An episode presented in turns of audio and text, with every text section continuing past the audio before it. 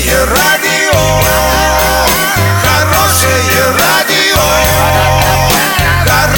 хорошее радио. Радио Шансон. С новостями к этому часу Александра Белова. Здравствуйте. Спонсор выпуска — магазин «Строительный Бум». Низкие цены всегда. Картина дня за тридцать секунд. По факту гибели при пожаре в Орске семи человек возбуждено уголовное дело. Российские хоккеисты обыграли Канаду на молодежном чемпионате мира.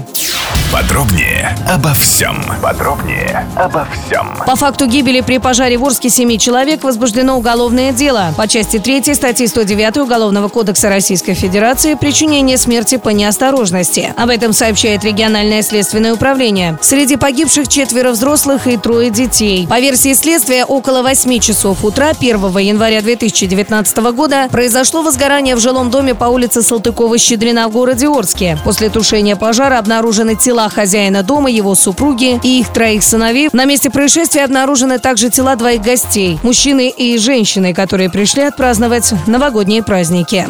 Российская сборная обыграла Канаду на финише группового этапа молодежного чемпионата мира по хоккею среди игроков не старше двадцати лет. В матче, который состоялся в Ванкувере, команда Валерия Брагина одержала волевую победу со счетом два-один и в четвертьфинале сыграет теперь со Словакией.